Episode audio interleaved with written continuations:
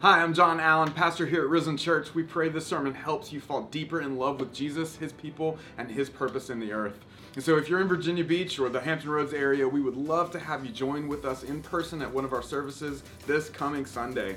Uh, at Risen, we don't just have a seat for you, we have a space for you. And so, I pray this teaching blesses you and grows you in your love for Jesus Christ.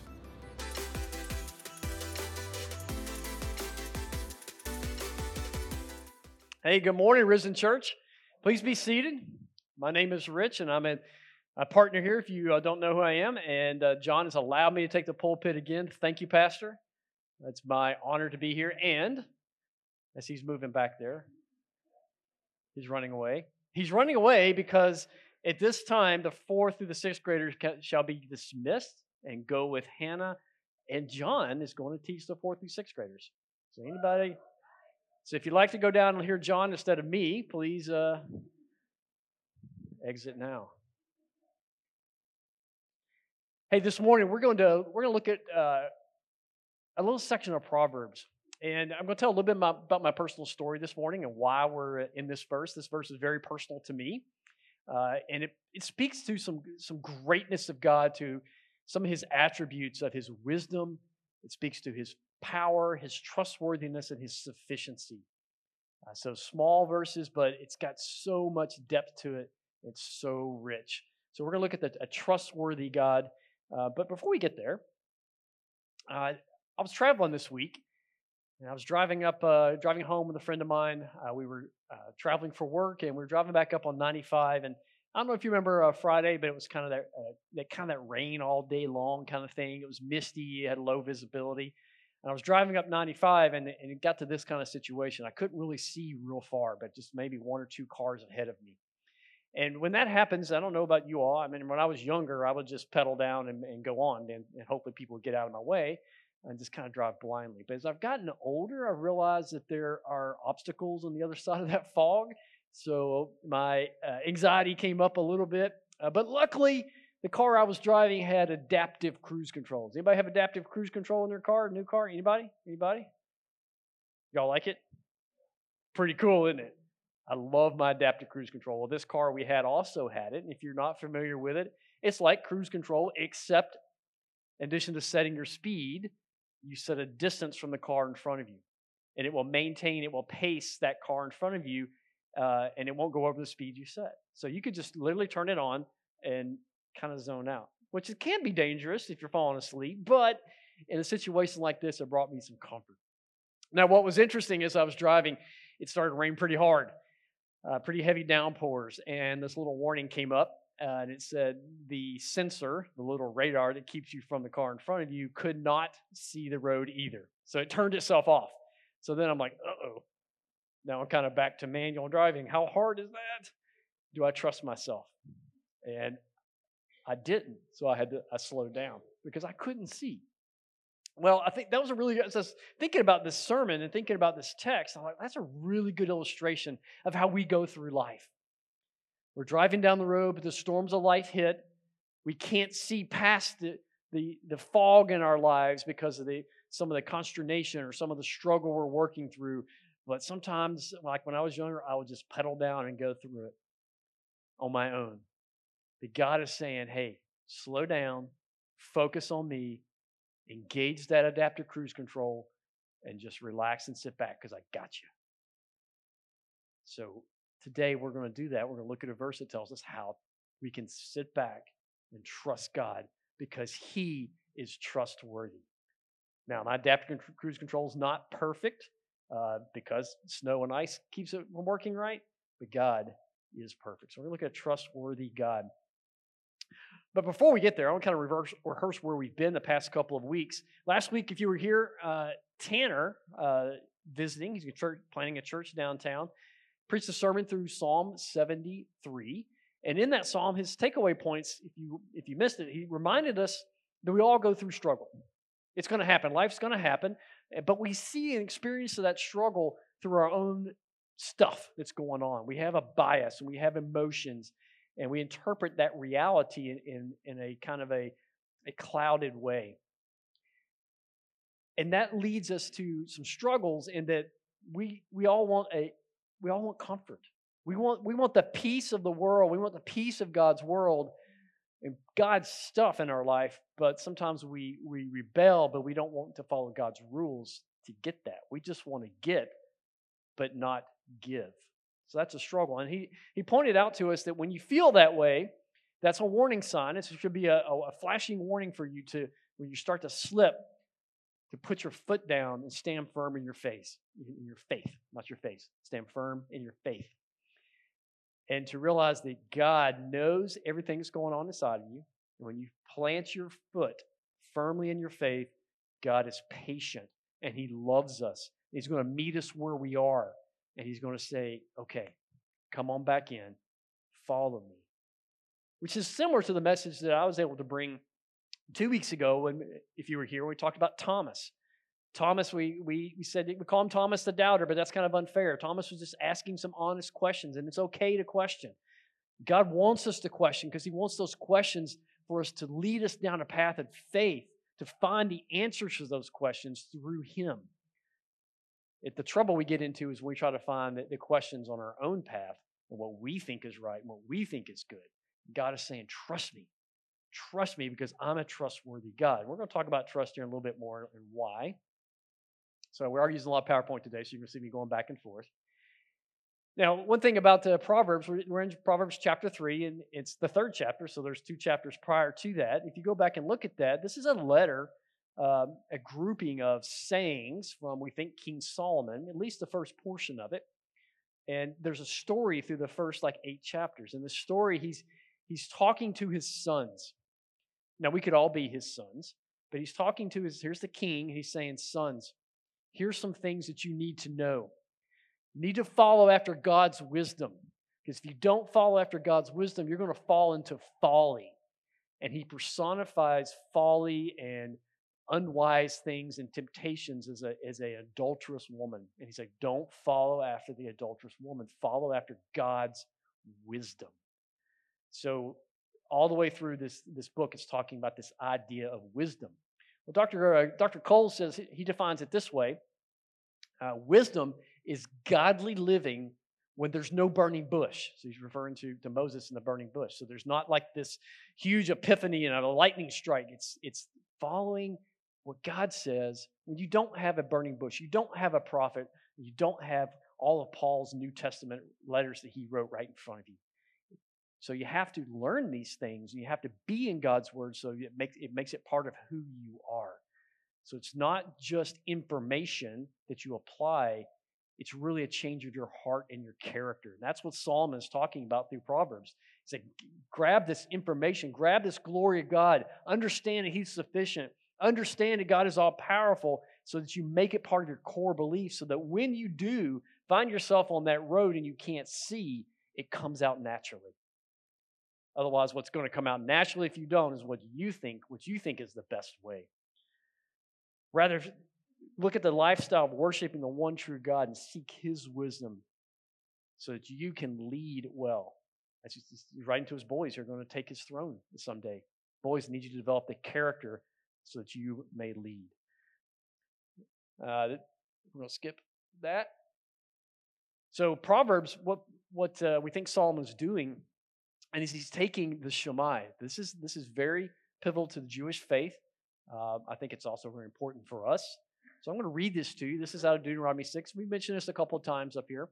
But listen to these words and, and then think about uh, as you read Proverbs how Solomon is he's really taking this and in the Proverbs he's saying this is how you apply it to your life. Here's some practical things for you to think about.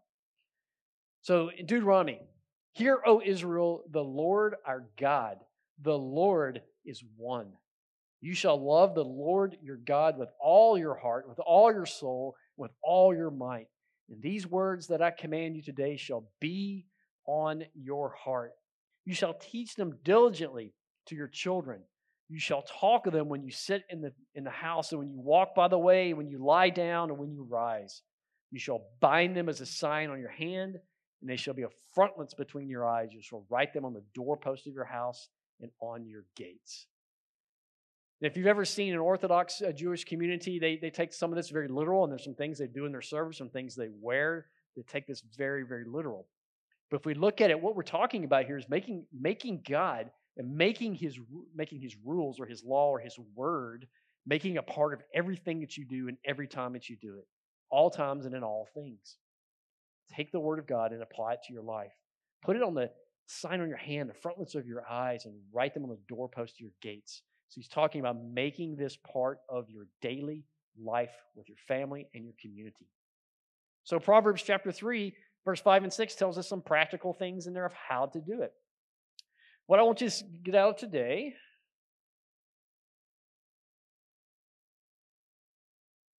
well, here, let me go back to the diamond thing. Sorry. Um, what I want you to get out today in this verse is to see that although it's very short, when you look at a diamond, it's beautiful.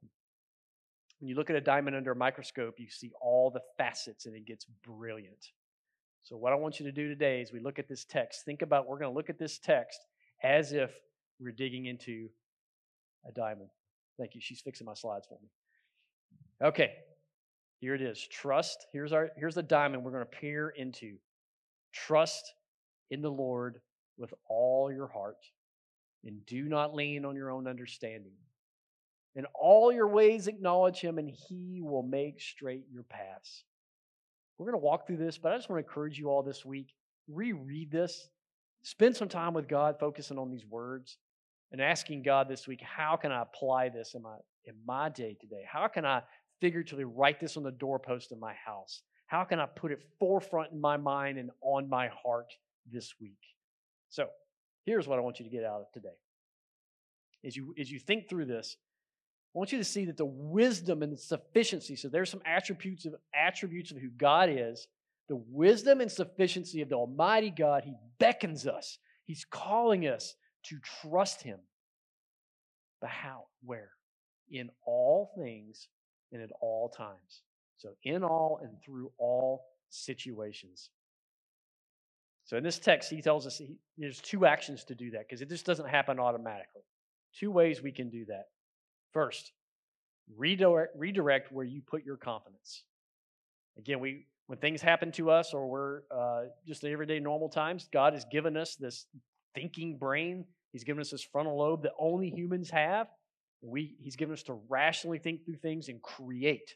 He's given us the ability to create music, Eugene, which was beautiful today. Thank you. He's given us the, the ability to build TVs and rocket ships. But he, he's saying you need to remember who gave you that ability to do that.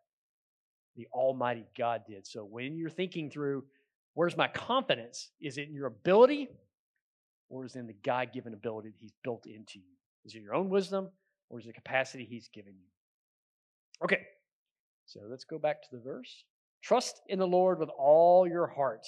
So he's saying, trust in the Lord Yahweh. This is the one true God, and he's telling it with all your heart. This is not a, hey, just trust in me for a little bit and we'll see how this works out. This is not, um, maybe a little bit. God is saying, I want you all in with, with me. Because his word from the beginning to the end is about his love for us and his relationship he wants uh, for us and that's where trust comes in. We struggle with trust because we live in this world where we have relationships and we have broken trust or sometimes we don't trust because we think our idea is best as opposed to everybody else's. Trust in the lord with all your heart and his precepts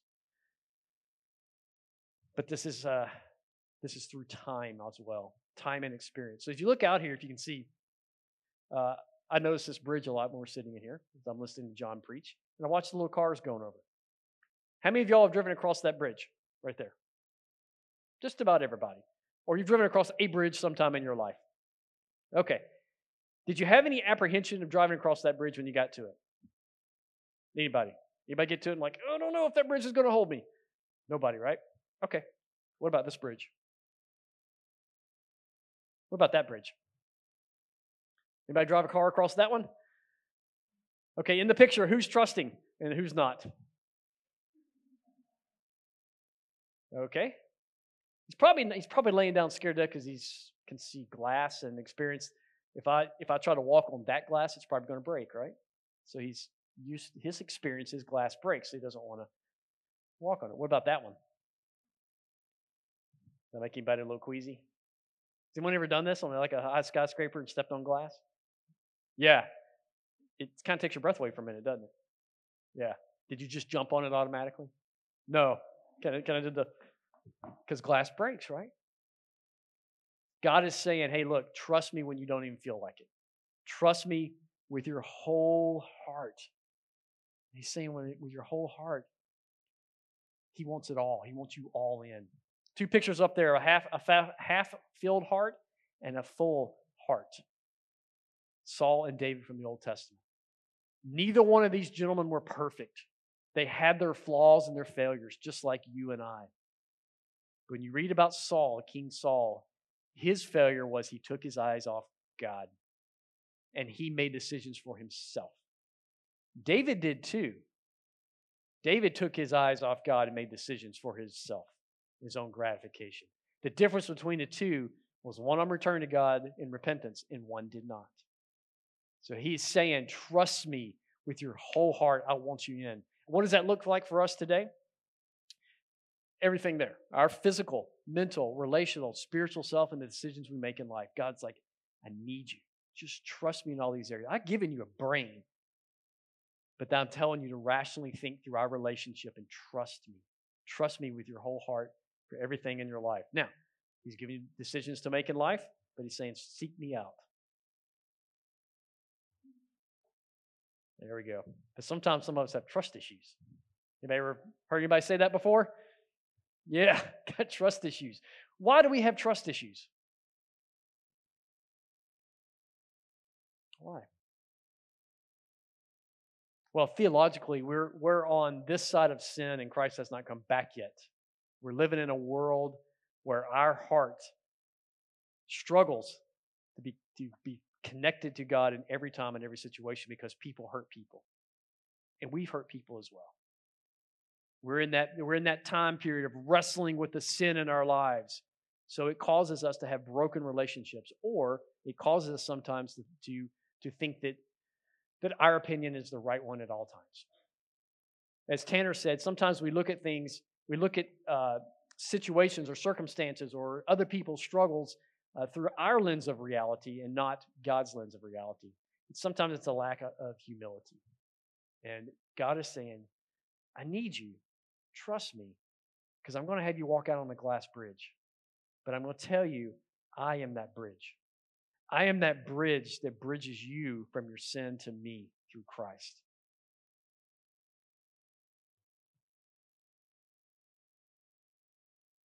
We'll take those trust issues away. So, what is our basis for, for our trust in Him? What's our basis for our trust and confidence in ourselves? Well, think about who God is and these promises of, of His trustworthiness. When you, when you put your trust in someone, it's not an automatic thing. It takes some time, doesn't it? It takes some, you want to see a track record of trustworthiness. You want to see if this person has your best interest in mind or they, are they there to get something from you. But God, from the very beginning to the end of Revelation, He is there all about you because He wants you, He pursues you, He loves you because He wants you to be there with Him to bring Him glory. Now, sometimes that sounds selfish, but He's God, and the glory that He brings will bless other people. So He's saying, Trust me. Now, think about God and His capacity and His relational connection with you. This is the same God that created the universe. As this sun is trying to burn through some clouds today, it is God who spoke that sun into being. Think of the power that took it took to create that sun. I don't know. I don't know if y'all are astrophysics or whatever, but there's it's it's a long way away. I haven't looked it up. Anybody know how far away the sun is off the top of your head? What's that? 93 million miles. Dang, that's impressive. 93 million miles away. And if you go out in the day when it's when it's really, really sunny, you're probably going to get sunburned. So something 93 miles away can burn you. Or 93 million miles away can burn you. That is the power of this. Just a small example of the God we serve who said, Let there be light. And there it was. I think that's pretty cool. I think a powerful God who can do that, I'm probably going to trust him. Or think about the other the, the flip side of that. You got the sun and the solar system, But what about every little atom? Remember, I studied physics at one point in time. Every tiny little atom. We look at that, it's like a little solar system. And those atoms is what makes everything in us and everything around us. God created those. And He created every single little proton and electron in there. And He spoke it in the being. And He said, Let there be life. What about a butterfly? Or these beautiful birds? Why do they why do they need colors? And biologists say, well, that's to draw for attraction, for, for mating, and to confuse other animals and predators. But did he have to make them all the vibrant colors you see? No. He could have made them, I don't know, just gray. He made them there to make us in all of his beauty and his creation. That's the God who's saying, trust me. But I know sometimes we, we have those trust issues. And God is saying in, in this text, here's what I need you to do. He's saying, trust me in trusting, which sounds kind of weird. But he's saying, when you find yourself in a, in a place where you you have questions and you're struggling, he's saying, just hold, just stand firm, plant your foot down and say, okay, God, I don't feel it right now, but I'm going to trust you. I'm going to move with you through this. Focus on God's limitless power and compassion and not on ourselves because his track record is really, really good. So I ask you, think about these things. If you believe in the one true God who created this universe, which I just talked about, he also is the same God who guided Mary and Joseph, a young pregnant girl, through the political minefields of her time to give birth to our Savior.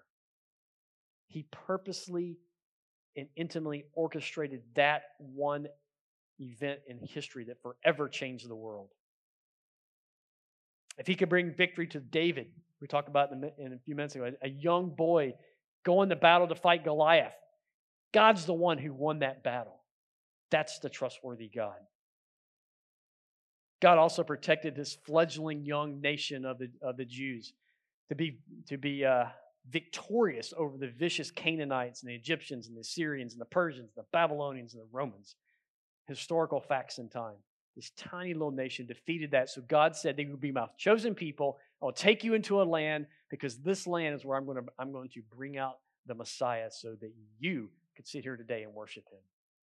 That's the God we should follow and trust. We talked a couple weeks ago when I was here about Thomas this is the God to have that compassion to meet Thomas in his moment of doubt, to inspire those apostles to step out in their fear, take the gospel to the world so that 2,000 years later, that's a long time, people. 2,000 years later, we can sit here and worship the one true holy God. I think he's trustworthy. Or maybe the God who said, I'm going to come to do something for you that you can't do for yourself. I'm going to humble myself, become human in flesh, become obedient to the point of death, and then my Father is going to raise him from the dead. That's the Savior we serve. It's hard, though, isn't it? Because we live in this world of 24 hour everything, isn't it? We want instant satisfaction. We get it, we can get it. We can get it in our phones. We get those little dopamine hits that no matter what's going going on, we go, oh, I want to see what my my thread says, my likes are, and that makes us feel better for the moment. But it's fleeting. It's not lasting. There's a picture of this in, Ma- in Matthew nine, and uh, I've noticed in the last month or so we keep talking about this guy. But there's a guy whose son was suffering and he, he was broken for his son, and we think it was probably epilepsy, the way it's described. And he comes to Jesus and he says, in a crowd of people, he says, Just heal my son, Jesus. Just heal him. He says, Do you have faith? Do you believe that he's the Messiah? That I am the Messiah, Jesus says. And he says, I do. I do believe, but help me with my unbelief, which is which is that that dichotomy we live in, and we want to believe, but in our struggles, sometimes it causes us to doubt. But don't let those doubts drive you away. Let those doubts drive you to God. That's what he's saying in these Proverbs. God is saying, just follow my path. Just come, just come with me. There's a psalm that's beautiful. I love this. Psalm 119. It says, Your word is lamp to my feet and a light to my path. When you're driving figuratively down those roads when it's raining and it's dark and you can't see past your nose and you're wondering, God, what, why am I here? What is going on in my life? This is a great verse to recall. Your, your word, your word, Father, your word as you spoke the, that sun into being and that atom, and you created me in my mother's womb, and you created this whole world, and this word, this, this scripture that's been preserved over thousands of years to talk about who God is. That word restores my soul, and that will lead me the paths of righteousness. Now, one pastor uh, I, I found, he quoted this, and he said, Hey, he says a lamp. A lamp was was one small candle with a little reflector on it. But I think we want a floodlight, don't we? We want to see everything, and eh, I want to know everything, God, and I want to know the path that goes way down the road. But God's saying, I do, I'm that. I know that for you. You can't see that because your minds are finite. I just need you to focus on the here and now. Don't worry about what's going to happen today or tomorrow. Just trust me because I've already taken care of that down the road for you. I just need you to see where you're going to plant your next step. And sometimes you may find yourself in a situation, and that's all you can take. You just need to take one step forward. And maybe if you trusted God, someone would come alongside you and, say, and put their arms around you and say, Hey, let's remember we serve an awesome, holy God. And He's going to work us through this. When you can't see Him, I can. I'm going to hold you until we walk this together so you can see Him. That's a beautiful God to trust in. Sometimes we, we see it in His Word, and sometimes we see it in His Word with other people. There's a famous pastor online, and he, he says that if prayer for you is the last resort, this reflects what you believe about God. So, in other words, what are you trusting in? Are you trusting in yourself, and then that doesn't work out, and you keep making mistakes, and then you finally go to prayer to God? He's, and the writer here is saying, trust in, trust in the Lord with all your heart. So redirect where you put your confidence. Is in you or in God's ability. Second thing I want you to see is worship the one true God. Trust in the Lord and worship Him. So, what is worship? What do we talk about worship? Sometimes we say worship, we're thinking about singing songs. We all stand up and raise our hands and sing songs. But worship is much bigger than that. Worship is everything we do. Yes, we come here for a worship service. We corporately worship, together, but God is saying, make your life, turn your heart into the character and nature of God, that everything you do is an act of worship. A.W. Tozer, a famous theologian, says, Worship, this is interesting, worship is the feel in the heart and express in an appropriate manner a humbling and delightful sense of admiring awe. So it's not just a feeling, it's just not something we do. This is who we are. As we stand in amazing awe of a holy God, worshiping Him in the, in the storms and also the peaks. Now, He doesn't promise a, a rosy a rosy a garden either, because uh, you get up those mountaintop experiences, there's always a trail you have to climb to get up there. And sometimes that trail is hard. But if you focus on God, that trail will end at a beautiful, beautiful place in your heart. Now, I want to dig into this, uh, this part where I've underlined do not lean in your own understanding.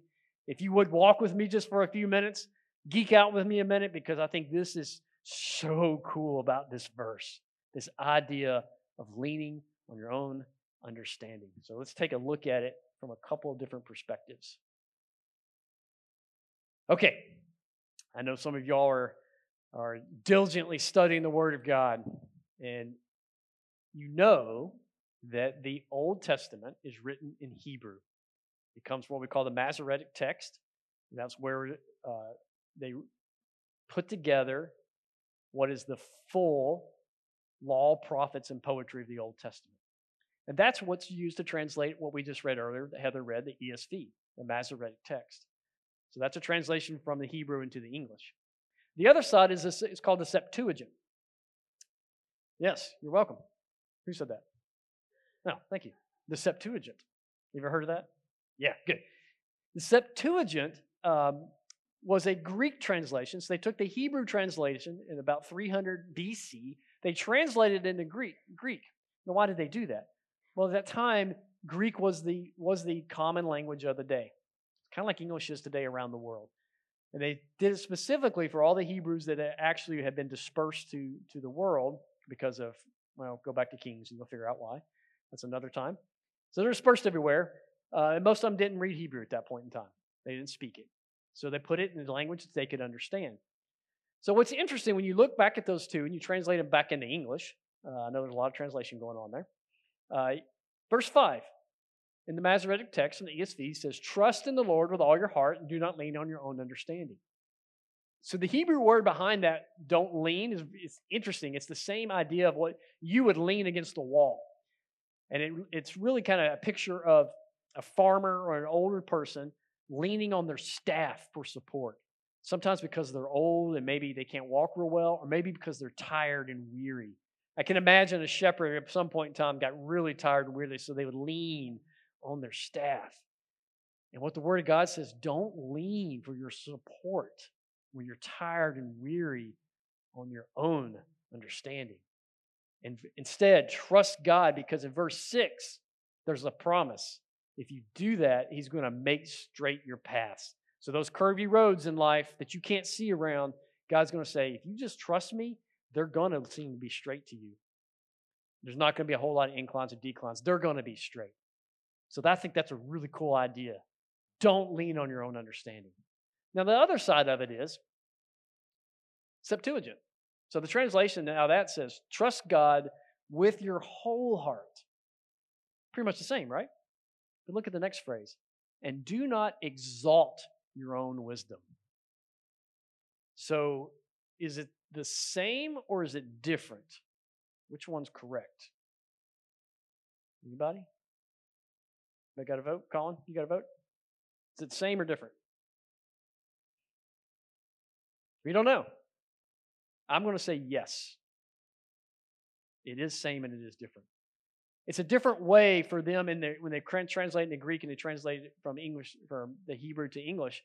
It's, a, it's you have to put it in the idioms of the time so people understand it. So don't lean on your staff or your own understanding, or do not exalt your own wisdom. That word for exalt, uh, it's used in the New Testament. And it's also used by some ancient guys like Homer and Socrates and those guys. So let's see how they, they used it. Luke uses that same word when he's talking about when we see Christ coming back. Imagine the day, if you're a believer in Christ, the winning of the Super Bowl when he appears. That's going to be a pretty big day. And he says, when they see the Son of Man coming in the cloud with power and glory, this is just not somebody walking into a room. This is God coming back. Now, when these things begin to take place, straighten up and raise your heads because your redemption is drawing near. This is worship language. That raise, uphold, worship. First Timothy chapter 2. Uh, Paul is exhorting, or he's really correcting the, the guys. He says, when you get when you come together as worship and you're together, stop angering and quarreling. Stop being stop being jerks. Instead, Raise lifting up your holy hands and worship to God. Stop making it about you, make it about God. That's the same wording that we use. Can we go back, Katie? Go back one. Thanks. That's the same wording they use here for don't exalt your own wisdom. So, what he's saying is don't worship your own idea of what is right, which is kind of the same thing as don't trust in your own understanding. It's different words, but it's the same thing don't trust it. And then in verse 6, um, the ESV says, uh, In all your ways acknowledge him, and he will make your straight your paths. The Septuagint says, Make her known in all your ways, so that it may direct your ways. So, kind of the same thing, but you've got him and her. So, what's that? What's that about? Are we, is, is, this a, is this a way for us to get to the Mother God and the Father God? And nope, not going there. The Masoretic text starts off with Yahweh. They're focusing on God. They're focusing on the goodness in the God's word. It says, In all your ways acknowledge him, and he will make your path straight. Verse 6, it's Greek writing. It's speaking to people who are in the Greek philosophy and understanding. And in verse 5, for wisdom, it uses the word Sophia, where we get the word Sophia, the name. It's a beautiful, beautiful name, but it literally means the wisdom. And that's how the Greek culture would see wisdom. It's very beautiful, it's a piece of art. And they say, make her known, make, make Sophia. So it refers back to make Sophia known in all your ways so that may direct your ways. But the Sophia is God, the wisdom of God, God's beautiful, perfect wisdom. Make it known. Do not worship your own. Focus on Him. So, what's this really saying? This is the Rich Lee version. Oh, mm. That's the Rich Lee version. I pulled that out of the Greek and the Hebrew, did a lot of study on that. Thank you. You're welcome. Don't fall in your don't fall in love with your own plan. Don't fall in love with your own way. It's so easy though, isn't it? Because we want to go what we think is best and right. And all God is saying is you may be right, but compare it and contrast it to my word. Compare it to the Son. Compare it to the perfection of wisdom defined by God. Jesus himself says, I am the way, the truth, and the life. Compare it to who Christ is. All right. So, Old Testament, here's a version where they did it, didn't do it so well. If you remember uh, Moses, Moses goes up to Mount Sinai and he's got the whole Israel around, around that mountain. Moses is gone for a while. Does anybody remember how long? 40 days. So he's gone. That's kind of a while. Goes, Moses says, I'm going to go meet with God and I'll be back. 40 days later, that's a long time to be camping. I don't know if y'all camp through the summertime. That's a long time to be hot. Well, anyway, they're hanging around this mountain, but it's a little bit different because around this mountain, and they can see the glory of God, the scripture tells us, on this mountain. They can see this clouds and pillars, and it describes it kind of strange, but it is the glory of God. They're standing there and they can see it, but yet they lose the focus and they go, Hey, Aaron, priest, uh, I don't think Moses is going to come back. We're not going to trust him. So let's just create our own God. So let's make this calf and we'll dance around, we'll worship, and we'll create a whole new religion. That's them making, trusting their own wisdom. And kind of go read you'll figure out what happens later. Um, but let's not poke fingers at them because we have our own gods, don't we? You can really uh, reveal how much you trust God by looking at your calendar and looking sometimes your prayer request. God's saying, make it about worshiping God, aligning your heart with Him instead of aligning your heart with yourself.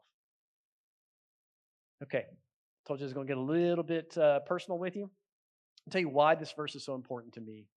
Uh, it was in a very, um, I came across this verse and memorized it at a very specific time in my life. And it changed my life. So before I was a chaplain, uh, I was a naval flight officer in the Navy. I did that for about nine years. So I went to flight school way back in 1993. Um, and I did really well through flight school. I was really focused on it.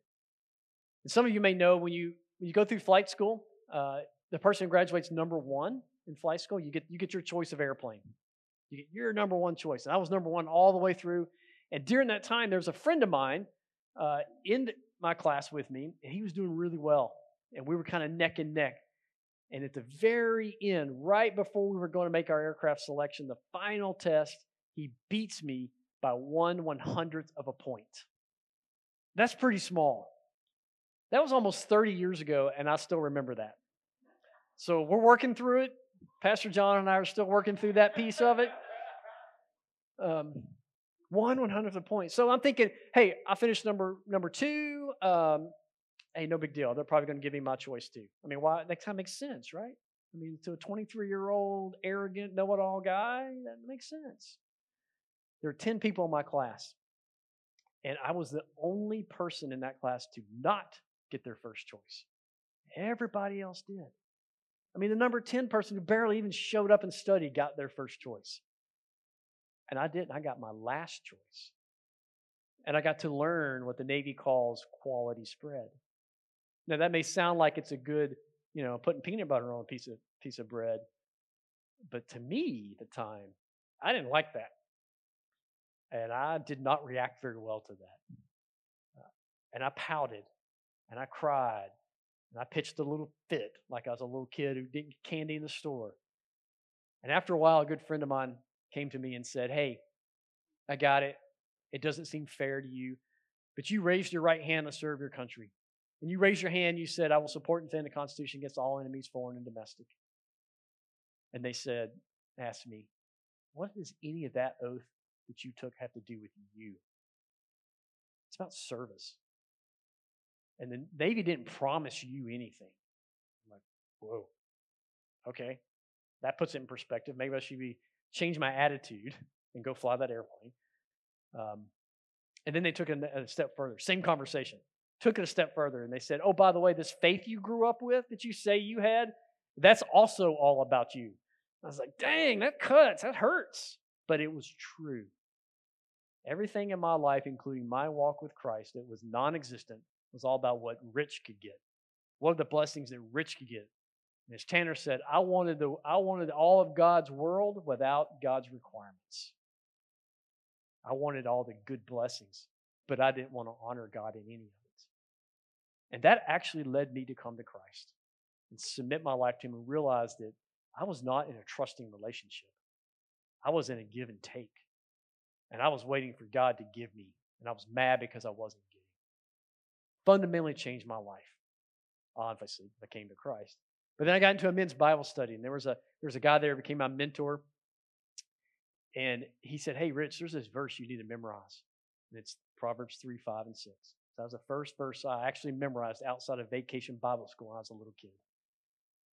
And it fundamentally changed my outlook and how I worship God and how I operate under God's providence in my life. And for me personally, if I didn't go through that and be challenged, I would not be here today because the road that I've eventually let allowed myself to focus on and look to where God was taking me is taking me places that I could never imagine. And I had experiences with God and people that I never would have had if I'd kept kicking against the goads and, and done it my way. So I encourage you to also use these words to inspire you to not do what I did. All right, so how do we trust? Because we talk about trust issues, and sometimes that's hard. So, from this text, I, I really want you to see that God is a God that He is definitely trustworthy because He's perfect. He will never leave you or forsake you. He came to bind up the wounds, and His word revives the soul. He is a trustworthy God, and He's calling us to worship Him daily instead of worshiping your own wisdom. Worship Him, worship Him, and worship Him. He doesn't promise an easy path because we live at, after the garden before He's come back. So it's going to be rocky. But He promises to just put one step forward and He is going to walk with you because His love is endless. This, I want to read this with you from Colossians. We walked through Colossians a while ago. I want to remind us where we're at this idea of worship. Let the peace of Christ rule in your hearts, to which you indeed were called into one body, and be thankful. Let the word of Christ dwell in you richly, teaching, admonishing one another in all wisdom, singing hymns, singing psalms and hymns and spiritual songs with thank, thankfulness in your hearts to God. That sounds like worship, worship language to me. And whatever you do, in word or deed, do everything in the name of our Lord Jesus Christ, giving thanks to God the Father through him. As I said earlier in, in the early uh, service, I see this as the New Testament Shema. This is the New Testament version of Hear, O Israel, the Lord is one. And teach everything about God where you lie down when you get up to your children and make it part of your life. Make this part of who you are. So in this verse, a couple of, couple of practical takeaways see and experience the peace of Christ. He meets us right where we are. He's very forgiving, a very loving God. He wants our whole heart, but He knows that we're we got flaws and failures. And at times we don't give that full heart. And when you feel that, as Tanner told us, put your foot in the ground and say, stand firm on your faith and say, okay, I messed up. God, forgive me. Show me the way. I'm going to trust you through this. Be thankful. Read, listen, pray through His Word, and spend time with people who do one, two, and three. Let those influences in your life come alongside you during those difficult times and put their arms around someone. You do, do the same. And everything you do, remember you're representing God. Everything you do, you're representing the Savior who willingly went to the grave for you. Even as small as if, if you've got one of those little risen magnets on the back of your car, probably not a good time to cut people off in traffic and give them the number one sign.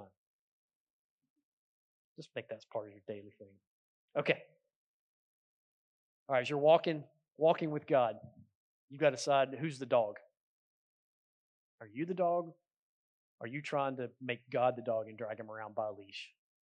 I would rather just walk humbly next to my Lord, be yoked to Christ, and let him lead me instead of me trying to, to lead him.